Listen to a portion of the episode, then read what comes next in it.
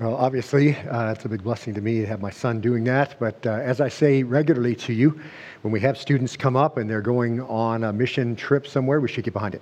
If you can help him get there and, and do the things the Lord has called him to do in a bridge for spreading the gospel, um, uh, let me encourage you to do that, all right? And if you have some questions for him, uh, he'll be around. You can pick up his paper there in the back and uh, be a blessing to help him get there. Thank you for that. All right, I'd like you, if you would, to turn in your copy of God's Word to 1 Timothy chapter 6.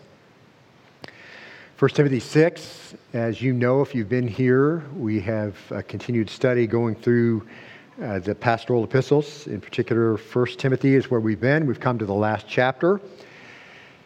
And as that letter is given to Timothy, both of these letters are given to Timothy so that he knows how to conduct himself in the household of faith, which is the church, the pillar and support of the truth we know that there's a lot of things covered here. And one of the main things that happens, perhaps, and you may have experienced it in a phone call with someone you haven't spoken to in a while, uh, you get towards the end, and then a number of things pop up. You want to make sure you remember to tell them this and that and some other things. And that's kind of what we have here going on at the end of the letter. A number of topics are going to be covered here, which will help Timothy be equipped to do what he needs to do. I'd like us to pick up and read right there in 1 Timothy chapter 6, verses 3 through 5. And our second really second topic as we've worked our way through uh, chapter 6. We looked at the, at the uh, employee employer relationship, which we see addressed by Paul in verses 1 and 2. And then we get to verse 3, we're going to talk about false teachers. It's never it's a topic that's never far from his lips. It's a very important topic, probably uh, regarded as more important than perhaps the modern church does. So maybe we can come away with a new perspective today and next week. Look at verse 3. If anyone advocates a different doctrine and does not agree with sound words, those of our Lord Jesus Christ, and with the doctrine conforming to godliness, Verse 4 He is conceited and understands nothing, but he has a morbid interest in controversial questions and disputes about words, out of which arise envy strife, abusive language, evil suspicions, verse 5, and constant friction between men of depraved mind and deprived of the truth who suppose that godliness is a means of gain. Let's stop right there.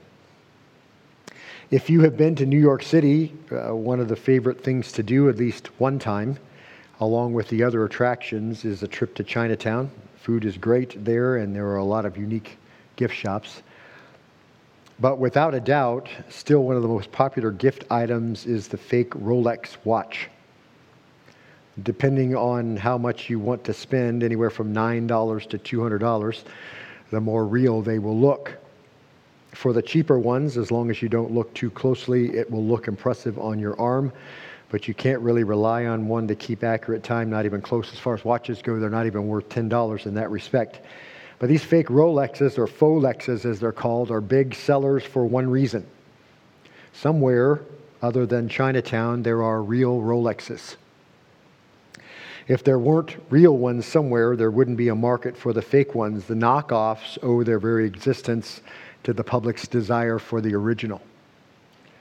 Jesus warned his followers that there would be no shortage of false prophets in the world, so we shouldn't be surprised that there are wolves in sheep's clothing in the church, and we certainly shouldn't allow them to cause us to question the truth of the gospel. Charlatans exist because the real thing exists. Forgeries are never made of forgeries. They're not the truth, but they're the proof of the truth. Watch out, Jesus said in Matthew 7:15, for false prophets they come to you in sheep's clothing, but inwardly they are ferocious wolves. And we'll look at another pass- a number of passages today that will confirm that for us. But I think it's analogous to our study that we begin, we be, really began last week and continue today, that there are people who have made it their profession to identify forgeries fake Rolexes, fake diamonds, fake $100 bills, fake sports memorabilia, and on and on. In fact, if you've ever watched a reel or the real show based on a pawn shop in Las Vegas, you know there's a specialist for every collectible, valuable item to verify whether it's authentic or whether to expose it as a fake. And so lots of people know lots of things about the real thing so that they can expose what isn't the real thing. And when it comes to false teachers, Paul includes this in his first letter to Timothy to know how to identify them. I think it's important that you realize that's why this is here. And because we've taught through Romans and 1st and 2nd Corinthians and a number of other books, along with this first letter to Timothy, we see that Paul exhibits a huge concern in his letters for sound doctrine. He's always concerned about it.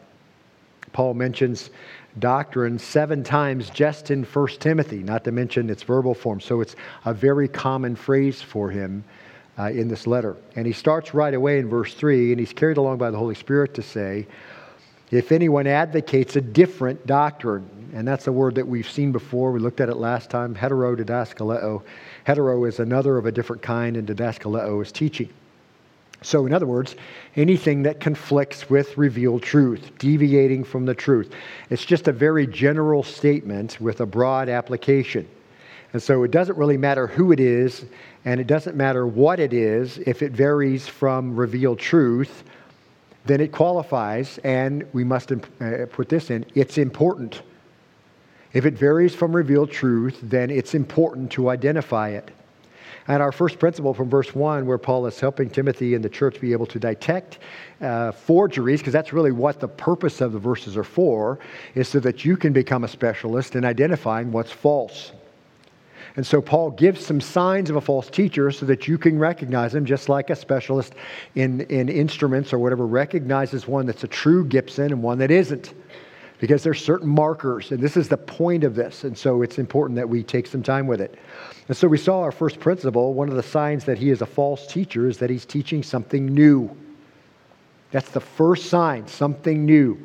This isn't, oh, that's really original, that's a cool take on it, or whatever. The first thing you should be thinking is, whoa, that's something new that's departed from what we understand, a different doctrine. And that shouldn't surprise us. First in 2 Timothy 2:17, Paul talks about hucksters in the world. That's the world he uses, uh, who corrupt the word of God. They change it like a shady salesman. They cover up the, the things about it that they don't want people to see and make it look like it's something it isn't. And then again in verses uh, 2 Corinthians 4 2, he talks about those who handle the word of God dishonestly. He uses the word crafty teachers. That's the word for a bait, for a trap, luring people in to trap them in things that are for uh, the teacher's own purposes. And so, connected to our opening illustration, wherever God sets forth the truth, Satan presents the forgery. That's how that works then in the real world. Anytime there's a real thing that's of value, there's going to be forgeries that are going to draw people in to get the big money, but it won't be worth any of it. And so Satan puts out a forgery, it's put out there for sale, and, and if, and you'll buy it if you uh, are not discerning. And if you remember, we saw in chapter 4 that people are led away from the truth. That's what Paul wants to avoid. This is a serious problem oh, Paul wants to put a stop to it and avoid in the future, just like in the physical world, and, and collectibles, people buy in at great loss to themselves if they don't do their research. But in 1 Timothy chapter 4, verse 1, he says, paying attention to deceitful spirits. That's what we don't want to do. Ephesians 4 says the church has given pastors and teachers to keep us from being blown by every wind of doctrine. We're not supposed to care, follow after uh, deceitful spirits and doctrines of demons. But the thing that helps us understand these new things, 1 Timothy chapter 6, these exclusions, these redefinitions, uh, all of these false forms of teaching and false beliefs, no matter which human is saying them, no matter which human is modeling them, all find their source in demons. And I've often wondered what it would be like when we hear the false teacher speak if you actually saw the demon next to him who's giving him that information. I think we would then be aware that perhaps we shouldn't listen to it. But we shouldn't be any less aware because the scriptures teaches us that clearly. And, and, I know you know this because we've looked at it before, but false religion and false beliefs and all idols spread demon doctrine and they're animated by seducing demon spirits. False teaching is the playground of demons. Paul told the church in 2 Corinthians 11 3, he said, and I'd like you to look there if you would. I'm going to have you turn a few places today. I haven't done it in a couple of weeks. So look there at 2 Corinthians 11. If you were with us, this will be a review for you. But Paul tells the church in a couple places right here in chapter 11 precisely what he's telling the church in Ephesus. He says this I'm afraid that as the serpent deceived Eve by his craftiness, your minds will be led astray from the simplicity and purity of devotion to Christ. How are they led astray? By false teaching. We're going to see. and he's afraid that they'll be deceived. And that's the issue. It's not typically that people are rebelling against the sound teaching of the Lord, it's that they hear something and they're undiscerning and they think, oh, and they have an aha moment. And they're like, oh, that's what that really means. Oh, that's the power I have, or that's what we're supposed to do. See? And once you're deceived, it's very hard to be, to be drawn back. you you have to explain to someone listen, this is not correct. You've been deceived, you've been drawn into this, but this is not correct teaching. And Paul says, I'm, I'm concerned, I have some anxiety that just like Eve was deceived by Satan, what did he do? He just kind of moved the words around and made emphasis on something else and said something God didn't exactly say, and then Eve bought into it. Oh, that's what he meant. And then uh, the fall of man occurred. So he says, I'm concerned that you're going to be deceived just like Eve and led astray from the simplicity and purity of devotion to Christ. For if one comes and preaches another Jesus whom we have not preached, or you receive a different spirit whom you've not received, or a different gospel which you have not accepted, you bear this beautifully. In other words, you have no discernment. It's the aha moment for you. You think, oh, that's what he meant by that. Okay, this is what Jesus actually said. No, that's not it. But you can see the same language. This is precisely what Paul says in 1 Timothy chapter 6 and verse 3 and 4. He says, uh, they exclude the words of Jesus, which lead to health. So it's a whole different Jesus that's presented, one that you like, and you can exclude the things you don't like. Or a different spirit who does something differently than what we see the spirit doing. Or a different gospel, an incomplete gospel, one that makes it easy to believe, but not accepting the things that Scripture says you have to submit to and repentant faith you have to come to. And you, and you remember how this false view of Jesus and this different spirit than the Holy Spirit and the gospel that doesn't save was preached by men, obviously. But verse 13 says, look there if you would, in chapter 11, verse 13. For such men, it says, are false apostles, deceitful workers. And listen, these are not complimentary terms. This isn't, wow, he's very creative and he's found an effort way to say these kinds of things. He just says what they are. They're false apostles and deceitful workers, disguising themselves as apostles of Christ. So they're not interesting, they're not unique, they, they don't have a good take on it or whatever. They're false apostles. And then it says this No wonder, for even Satan disguises himself as an angel of light, just like the master of these false teachers disguises himself and comes across as an angel of light. Therefore, it's not surprising if his servants also disguise themselves as servants of righteousness, whose end will be according to their deeds. So, two things here. Number one, Satan and his angels disguise themselves as angels of light and become the suppliers of false teaching, the suppliers of religion. So, the suppliers of false doctrine and foolish behavior. And they animate it just enough to keep people coming back. What do I mean by that? It's just this if people are deceived, then what they're deceived into believing, demons have the right to animate that false belief just enough to keep them coming back. And there are many stories from the mission field, of course, when people go and they present uh, the gospel and someone says, Well, we believe that this is the, the, the true Lord is this uh, inanimate object, or our, our uh, witch doctor said this, and then we saw this actually happen, or we prayed to the God of the sun and he made something happen for us. There was just enough animation there to keep them coming back to the, what's false, you see. And in the modern church, when you're preaching a different spirit who isn't doing what you think he's doing, but then you, they'll say to me, Well, I'm in the church and this is happening in the church. How is this happening? And I bring him to this verse and just say, Listen, it's animated by demons. You understand? It brings you back just, just enough things are done so that you believe that this is true, but you've been deceived. And then number two, false teachers are disguised as apostles of Christ, which they really aren't, but behind the system and behind the idols and behind the false teaching, all false teaching are demons. Idols are more than just carved images, false beliefs, false religions, false teachers are more than just, mark this, alternative systems of belief, things that could be true if you're sincere enough about them. See, this is the common response. Well, we're very sincere in this, so maybe this is an alternative understanding. Well, then all we've done then is gotten rid of all false teaching now under the guise that perhaps it could be true if enough people sincerely believe it. But sincerity and belief does not validate the truth. The truth is clear, and if you're deceived, you're going to perhaps think something else is true, but that doesn't make that other thing true. See? And so this is a very common, repeated thing, and it's not new in society. These are all the product of demons from the very start. In fact, if you go to the Old Testament, Moses is calling the nation to obedience and he's giving them the law and he tells them in Deuteronomy 32 16, they made him jealous with strange gods.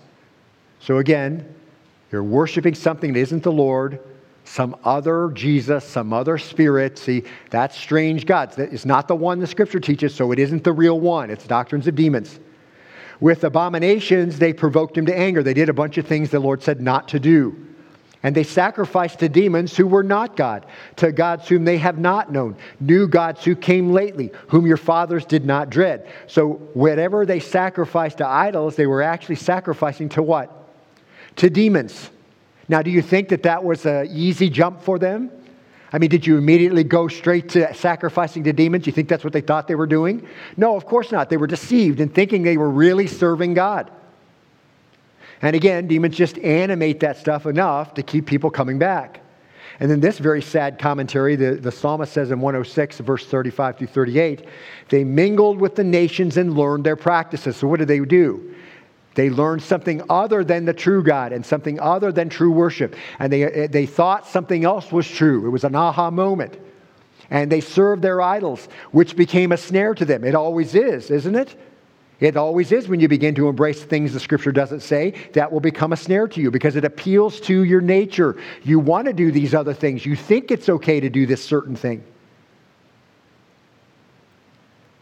They even, it says, sacrificed their sons and their daughters to the demons. Now, did they start there? You think they came into the land and mingled with those who were there and then immediately said, Well, tomorrow, hey, let's sacrifice our son or our daughter to this false God? Of course not.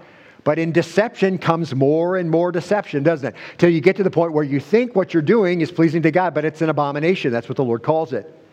And they shed innocent blood, the blood of their sons and their daughters, whom they sacrificed to the idols of Canaan, and the land was polluted with blood. And beloved people, and this is a footnote, are still sacrificing to the idols of the United States. Materialism and humanistic thought and expediency and evolution, and they're still sacrificing their sons and daughters to that, okay? Make no mistake, if you go to a March for Life, you're going to bump into people who are thoroughly convinced that it's perfectly okay to kill a human being in the womb and they're convinced of their own rightness and their own justness, and you appear to be the one who's forcing your will on someone else. And women will march in bulk to protest any law that restricts the murder of their own children. Are they deceived? Greatly deceived. Do they think they're deceived? Of course not. They think they're enlightened. You see how that works? And back in 1 Corinthians chapter 10 verse 20, I say to you, Paul says, the things what the Gentiles sacrifice, they sacrifice to demons and not to God. They don't know that they're doing that. The Lord tells us that the whole world lies in the lap of the evil one. The whole world lies in the lap of the evil one. Everything that they do is under this temporary dominion of Satan. And I don't want you, Paul says, to become sharers in demons. You can't drink the cup of the Lord and the cup of demons. You can't partake in the table of the Lord and the table of demons. It's not possible for you to share false beliefs and then truly worship the Lord. Which I love Jacob's uh, transition to that song and about how it's important to connect true scriptural principles with what we're singing. It makes worship pure. And you can see this teaching so clearly. False religious systems and beliefs and all idols are simply focal points for demon activity, for lying, seducing spirits to purvey the doctrines of hell. See, and, and they don't care what you believe as long as you don't believe the truth, as long as you're distracted from sound doctrine. It doesn't really matter what it is. And we're spending a little time here because we didn't have the time last week, uh, because this is important to firm this up in our understanding because the scripture cycles this back through so many times. And this biblical perspective helps us to have wisdom and comprehend what we see in false religion and forms of religious practices and beliefs, and how false teachers are doing those kinds of things if the Lord isn't doing them. See because that's always the question from disillusioned people, because that's is what's happening in Ephesus. And false teaching always brings about disillusionment and argument and, and, and uh, unclear understanding. And, and Paul's giving this to them and giving it to Timothy so that if they can be delivered from their deception and disillusionment, They're going to need to be willing to recognize the signs of a false teacher. And we shouldn't imagine for a moment that false teaching and false religious practices, or cults, or animism, or syncretism, or idol worship, or the world systems and the attractions are simply what they appear to be on the surface all false religion is not simply a collection of ideas that appear to be without understanding or some random set of beliefs. Nothing is a random set of beliefs. If you go to Romans chapter 1, you get to verse 18, you go on, you realize that people don't come to faith because they work their way up through all these false religions. These things are presented in such a way that you disregarded the knowledge of the truth and you fell into these things, you see? And then that vacuum left from the understanding of the truth, which you disregarded, was filled with all the other stuff. And guess who's very, very willing to fill you with all the other things? The very same deceivers that are deceiving false teachers, the very same deceivers that provoked the Lord to, uh, to wrath because their people were deceived and they sacrificed their sons and daughters to uh, gods who are no gods and, and gods they have never known. So it's not just some random set of belief or the attractions of the culture or, or are just socially constructed and vary from age to age. Behind all of those things is the dynamic influence of fallen angels and the satanic system of spirits. Behind all those things.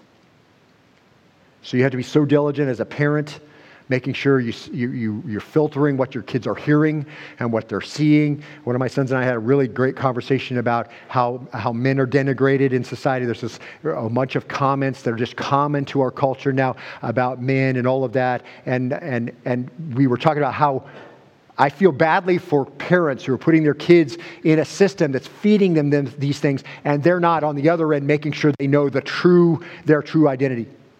And one of the things we did as our boys grew up is to help them understand who they were. Who did God create them to be as a man? And what does that mean? And we get that information from the Word of God. And that's a very positive thing, not an arrogant thing or whatever. It's just you need to know who your identity is, who you are in Christ, who He create you to be. And we live in a, a culture which has lost its way, has no moral compass in this at all, and everything is okay. And any definition of that has to be accepted because they're deceived, aren't they? But they think that they're enlightened. So, all that's all connected to each other, of course.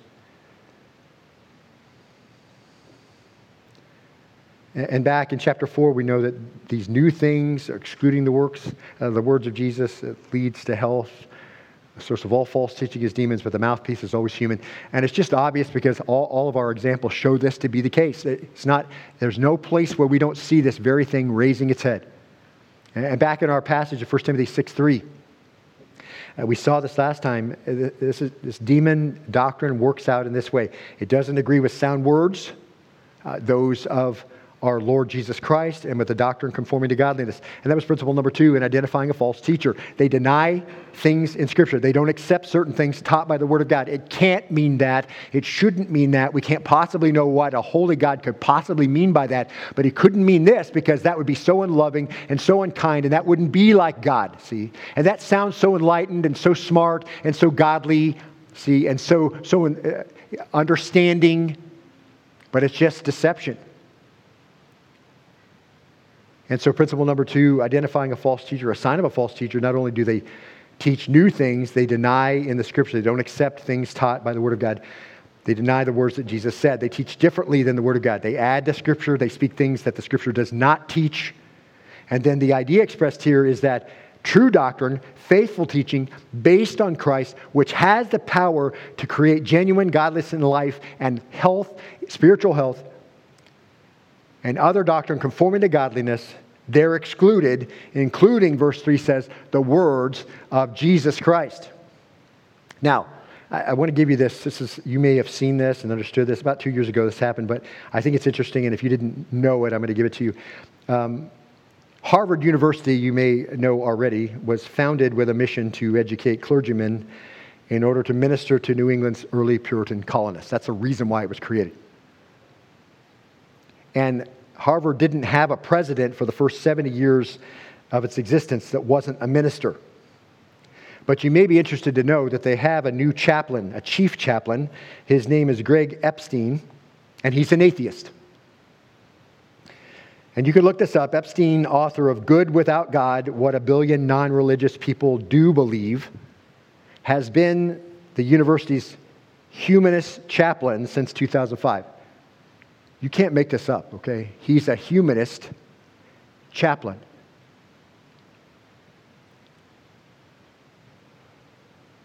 He was unanimously elected by his fellow campus chaplains as the university's chaplains organization's new president.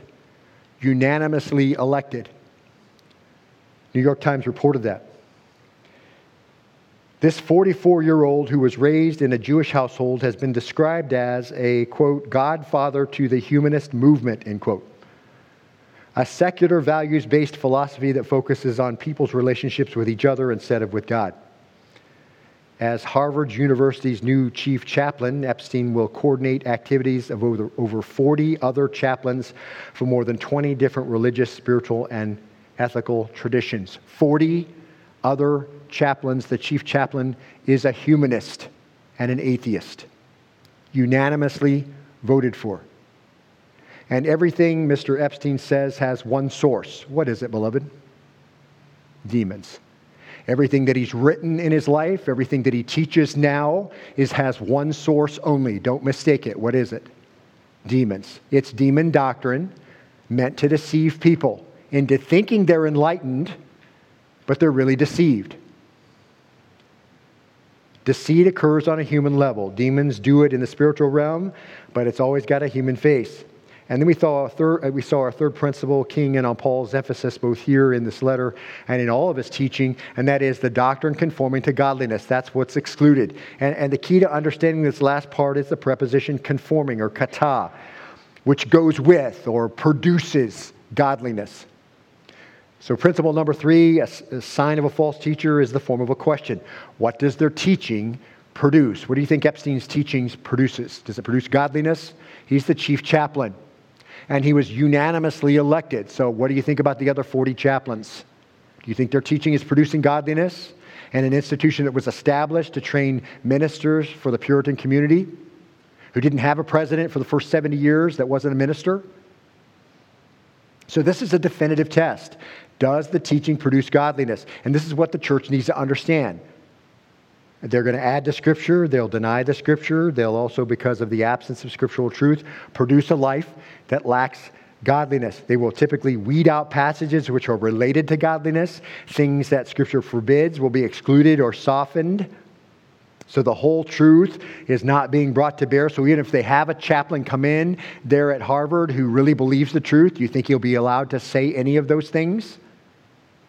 There'll be an absence of godliness, of maturity, of spirituality, because error can never produce godliness. It can build a big church, though.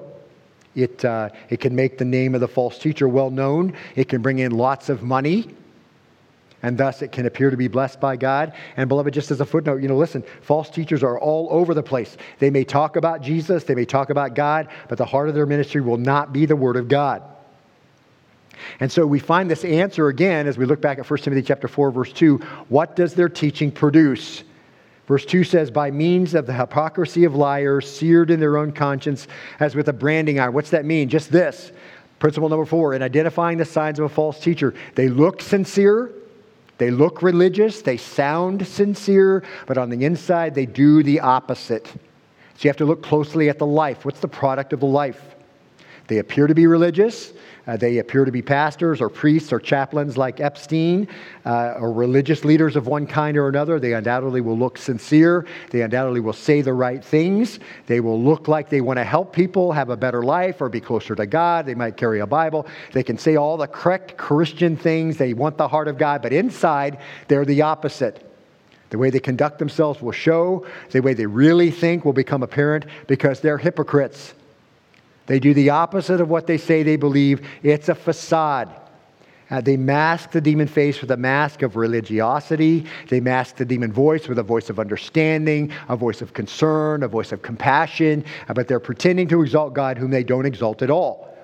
In Psalm chapter 138, verse 2, and I just read this in my quiet time just a few days ago, so I'll share it with you. He, the psalmist says this I will bow down towards your holy temple and give thanks to your name for your loving kindness and your truth, for you have marked this.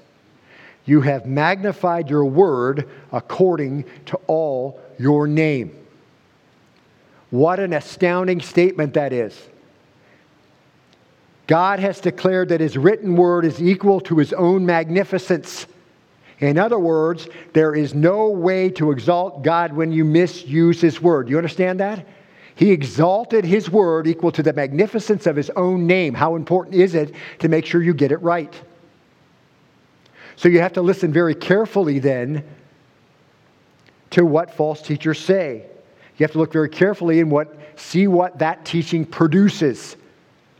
And you have to be able to discern the departure. Sometimes that's easy to do, sometimes that may be more subtle. And, and we had a number of questions after last service, so I want to make sure that I cover those today because you asked for some for instance. I'm going to give you one. Um, it's very big today among false teaching of the Word of Faith movement. Now, listen, this is how it goes. One of the common problems among false teachers today is they change the focus of the gospel from God to humanity. Now, a biblical perspective is that God, without God's help, we are hopelessly lost. He takes the first step, He draws us to Himself, He enables us to believe and confess, and He saves us. We are powerless without Him. And the most common error among Word of Faith teachers, and that includes guys like Steven Furtick and Tommy Barnett and Joyce Meyer and Keith Copeland and Andrew Wommack and dozens of others, and you can look them up, or I can give you some lists in case you're listening to them, is to give to humans power. Faith, they claim, brings power. This is certainly not true, but is foundational error of this movement. Rather than having a biblical perspective, they teach that if you have faith, they claim, your faith gives you the power to do amazing things. Faith is a force. That's what they teach. And words contain that force. So speaking faith filled words gives you the power to change your life. Now, it's not that God enables us to do things because we trust Him and obey Him and He brings forth whatever it is He wants for us. It's that we wield the same kind of power that God has. That's the issue. Now, this is not a new concept, but it is a very popular concept. And it makes its way out in a lot of things. But it's the same claim made by all who teach that law of attraction. The idea is that speaking positive words brings success and health and prosperity, while speaking negatively brings trouble and failure and sickness and disease. Now, this Law has been promoted by self help gurus all along, positive thinking adherents, Rhonda Byrne, and The Secret, the book The Secret, Oprah Winfrey, Eckhart Tolle, Wayne Dyer, Deepak Chopra, and there's a number of other ones that embrace the exact same thing. Napoleon Hill taught, quote, whatever the mind can conceive and believe it can achieve, end quote. Common expressions include name it and claim it, or, or bab it and blab it and grab it, or whatever. But it, it makes its way into sports too, and this is very dangerous, see, because, and many of you who played uh, sports in a secular arena know this, that you visualize and you, you speak positive things about what you're going to do that will produce positive things in good play. See? Now, listen, there's a difference between, I used to teach my baseball players this. If you're in the field, whatever the situation might be, you should be thinking, if the ball comes to me, what am I going to do? Okay, what's my first choice? What's my second choice? How am I going to respond if the ball's hit to me? Right? So you teach that. That's all different. That's way different. You know, if you're a receiver, what am I going to do if the if the defensive back does this? What, what am I going to do if the play is broken? Where am I going to go? That's a good thing. Speaking positive things about what you're going to do, that doesn't work at all. That's the word of faith movement.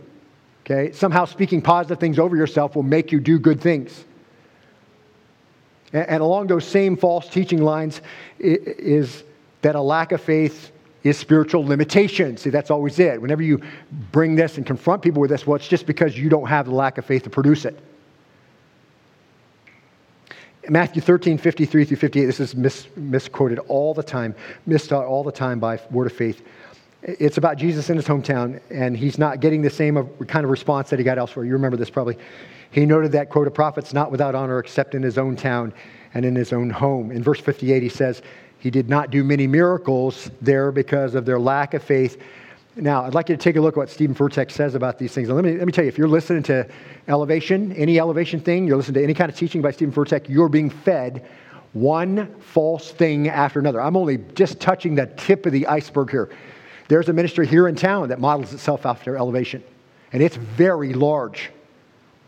Don't mistake that for truth. Just because a large number of people are deceived doesn't mean that they're somehow probably right. But here's what Steven Furtick says quote, you can look this up. The power of God was in Jesus. He's, he's teaching on this passage. The healing power of God, the restoring power of God, the same power that made the demons flee was in Nazareth. Mark this. But Jesus could not release it. Jesus could not release it. He's limited because it was trapped in their unbelief. Do you see the problem? Now they have the power to either allow Jesus to work or keep Jesus from working. Is Jesus limited in any way by whether we believe he can do it or can't do it? No. Did you know a lot of times when he healed people, he did that because of faith, but there are plenty of times he did it without faith. If you think about what about the priest, uh, the high priest's servant? He gets his ear chopped off when Jesus is being led to the cross. What does Jesus do? Does the high priest servant come to him and say, Jesus, I know you can do all things, please heal me? And he says, Well, I've never seen such great faith. Of course I'll heal you. What does he do? No, he just grabs the ear and slaps it back on there. Right? Is Jesus limited in any way? This is, see what this teaching is? You've been empowered now to restrict the movement of Christ in the congregation or in your own life or to release it. And then he says this and there's one thing that even Jesus can't do, one thing that even the Son of God can't do. Even Jesus cannot override your unbelief. And then he says, I see you all looking at me like, is that true? So, you know, that gives me some hope that maybe there's someone who's not quite as deceived as the rest of the 35,000 people sitting in there right then and just thinking, whoa, that doesn't sound right. You know, they're barely, they're on the cusp, you know, of maybe being delivered. But he says, hey, don't do that. And I've heard guys here in this town say, don't Bible check me on this. Don't Bible check me. Just believe what I have to say.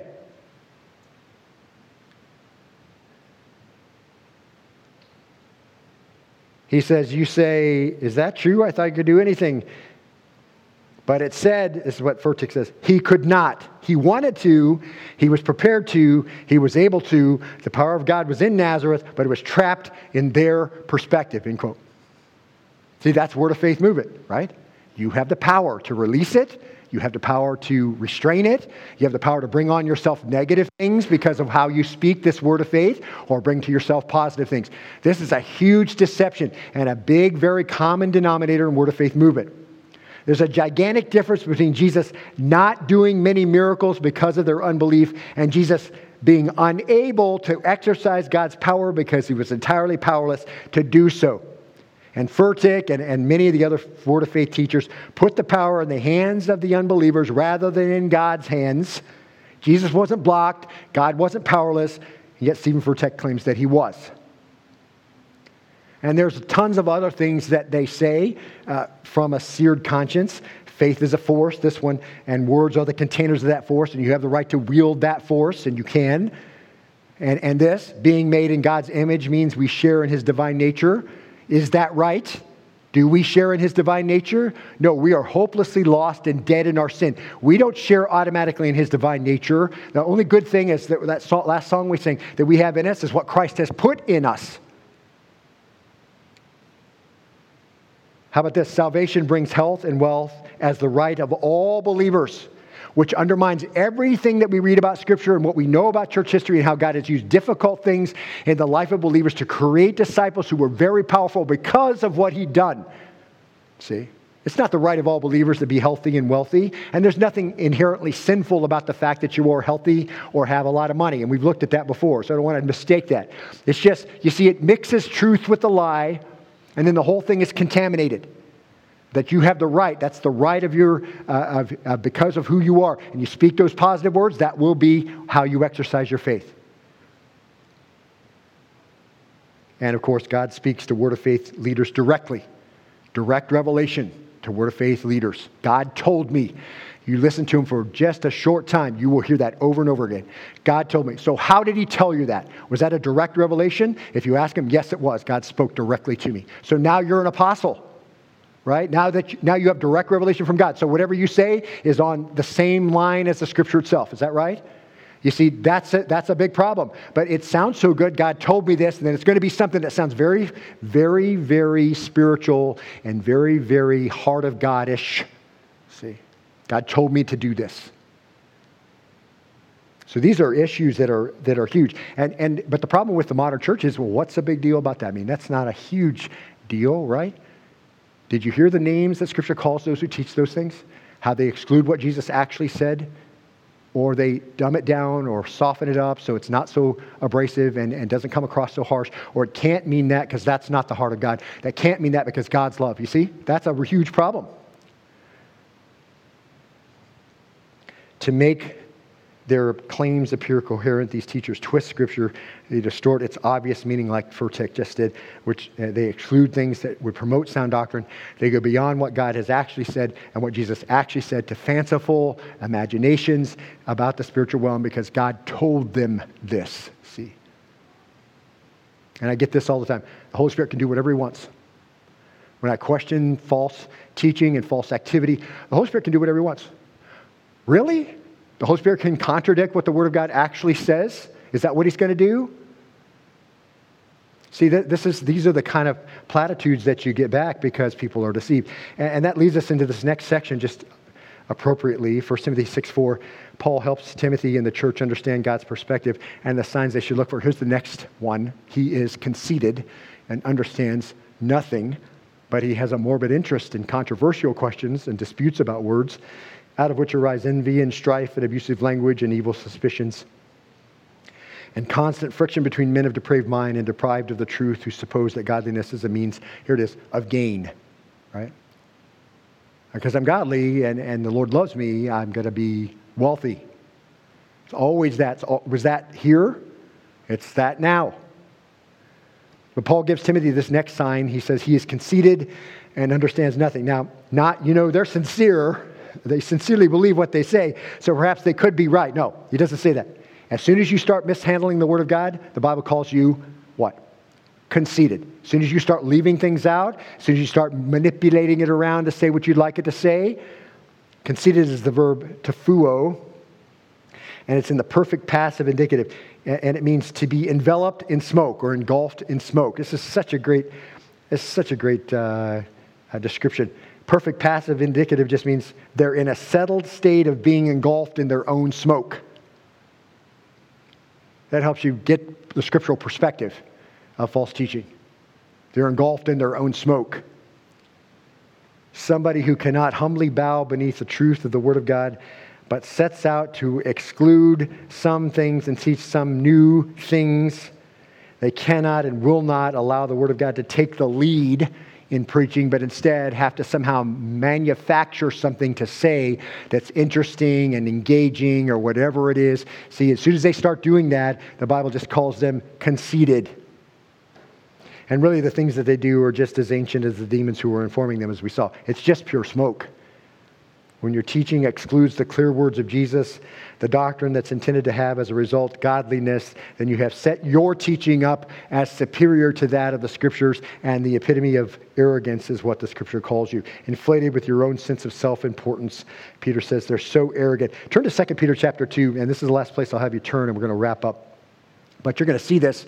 I want you to see this because it's just so brutal if you're one of those who is still kind of in the, in the corner, like, this is not a big deal, why are we making such a big deal about this? I mean, I've listened to some of these people, they're very sincere or whatever, and you think that they're legitimate and all of that, even after what I've told you and, and the numerous other things you can look up on your own. This should help you, okay? Uh, and, and very similar language here because you have the same tutors. Who are they? Demons. It's always going to be the same kinds of people who do this. Here it says this look at verse 1. But false prophets also arose among the people. So, in other words, what's he talking about? Israel of old, false prophets were there. And we've looked at that. Just as there will also be false teachers among you who will secretly introduce destructive heresies. So they're always going to manipulate it for their own good or for destruction on your part. You believe that and you're deceived and headed to destruction even denying the master who bought them. What's that mean? Just changing the gospel so that it's, it's minimizing Jesus and what Jesus has actually done. There's no good thing in us except what Christ has done.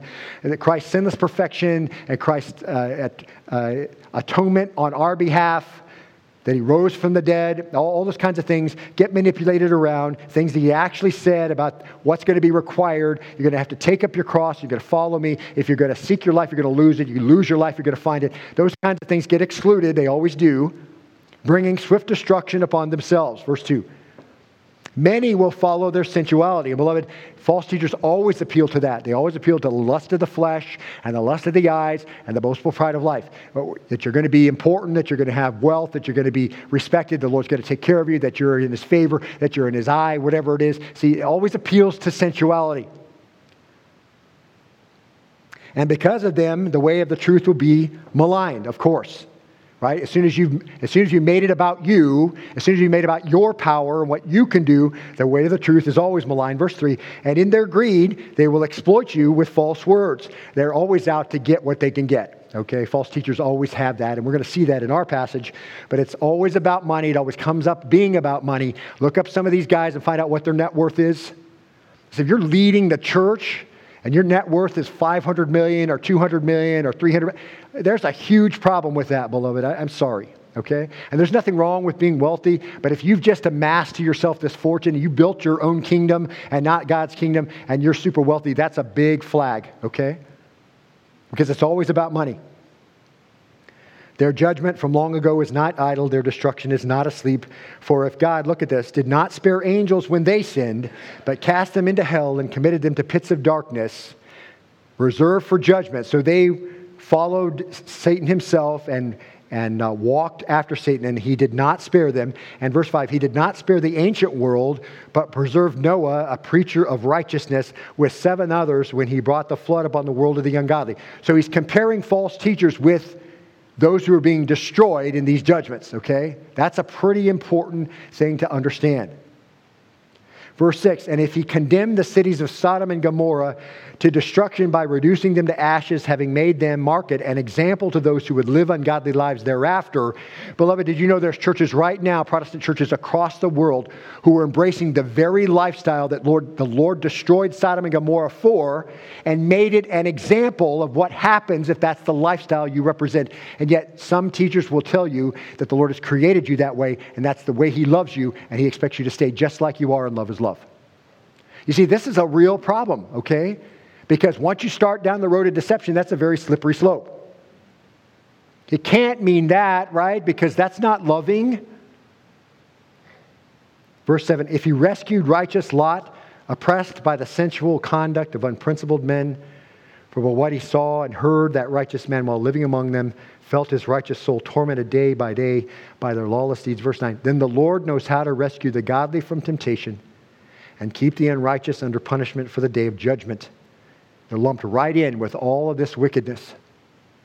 Those who mishandle the Word of God, especially those who indulge in its flesh and its corrupt desires and despise authority, daring, self willed, they do not tremble when they revile angelic majesties. A false teacher's arrogantly refuse to accept the simple truth of God, which links with godliness, and they may try to pass themselves off as humble and meek and self effacing, but they're the most conceited who affirm things contrary to the Word of God, redefine it, create new things, excluded, and he is conceited and he understands, Scripture says, nothing. He understands nothing. Now, if you asked him, he wouldn't admit to that. But as soon as someone departs from the clear teaching of God's word, the Holy Spirit doesn't describe you as, well, he just doesn't know enough, you know. No, it says they don't know anything. And we'll just wrap these two descriptions, these two signs from verse 4 into principle number 5 and signs of a false teacher. They're egotistical, oblivious charlatans. These are very hard words. He's conceited and knows nothing. He's an arrogant ignoramus, in other words. It's not okay, see. Why is this a big deal? Because Scripture makes it a big deal. Because what the Word says, what does it mean by what it says, and how does that apply to me? There's a way to approach the Word of God that is appropriate. Like any piece of literature, you have the words mean what they mean. You have to understand them. It's not open to whatever you hope that it would mean, or you can't understand it, so it's just it has to be something else, or it can't be that. It's not that. They don't know anything, but they are inflated about what they think they know and as you watch them teach, they parade around their imagined intelligence and their imagined scholarship and their imagined superior understanding and their imagined, here it is, deeper insights. That's what I heard in Arizona. Well, you just don't understand because this is a lot deeper than you've ever been and you just don't have the faith to accept it. How do you answer that from a deceived person? You're telling me I don't understand, and you're the one who's deceived under a false teacher. They're imagined religious acumen, but Paul says the truth is they don't know anything. Because you can't know anything apart from the revelation of God. That's it anything about spirituality. You can't know any of that if you don't t- carefully study the Word. They claim to know new truth, some new insight. They claim to know things that no one else knows. And I've had uh, a number of you have come up who have relatives in cults and in false, under false teachers who say, well, they just tell me when I talk about it that it's just a new insight, right? We know things that you don't know. So how could you possibly understand? They have pompous ignorance all about the solutions to everything. They don't know anything. That's what the scripture says. But they've been doing it and saying it for so long. 1 Timothy 4 says their conscience is seared as with an iron. It doesn't even register with them anymore. If you listen to their interviews and you listen to what they say and they, and they talk on, on, uh, on camera and you just listen, you're like, how could you possibly say that? Do you see what your face looks like when you're saying that? And, and they don't understand because they're seared. They've been doing it for so long, it doesn't register for them anymore. And the followers are deceived, obviously. Tens of thousands, hundreds of thousands, undiscerning, many times unable, apart from the Lord, turning on a light in his great mercy and long suffering to allow the father, followers to be delivered from their deception. That's the only way it could happen. And when you say these things kindly but firmly to these followers of false teachers, they look at you as from a stupor, as it were. They don't understand what you're saying. They don't understand why you're saying it. Because they feel spiritual. They feel like they're doing what God wants them to do. See, and, and it's like you're speaking a foreign language. And we won't look at this today because we're out of time, but Paul writes this next sign of a false teacher, so let's get your, uh, get your uh, interest going. He has a morbid interest in controversial questions and disputes about words. There's another sign of a false teacher. False teaching leads to confusion about God, it always leads to confusion disappointment when misplaced expectations aren't met, and many times false professions of faith because they don't understand what the gospel really says. As we said at the beginning and all through, charlatans exist because the real thing exists. Forgeries are never made of forgeries. They are not the truth, but they're proof of the truth. And as soon as the truth is out there, Satan is always concocting a lie. It doesn't matter what it is, as long as it's not the truth and you believe it. So the dangers of false teaching shouldn't be minimized or ignored because the Bible doesn't minimize it and the Bible doesn't ignore it. And the Lord expects us to be, beloved, specialists in identifying what is false. And we have seen the scriptures warn us again and again about false prophets and false teachers. And so no believer should take those things lightly. It matters. And the goal is not to say bad things about someone. And hopefully, I didn't do that today. I don't want to be uh, saying bad things. I just want to point out errors and what the, the clear teaching of the Word of God actually is so we can know the difference between them. Uh, the healthful words of Christ, sound doctrine, which leads to true repentant faith and godliness and increased trust in God and peace and joy and new life and obedience. See?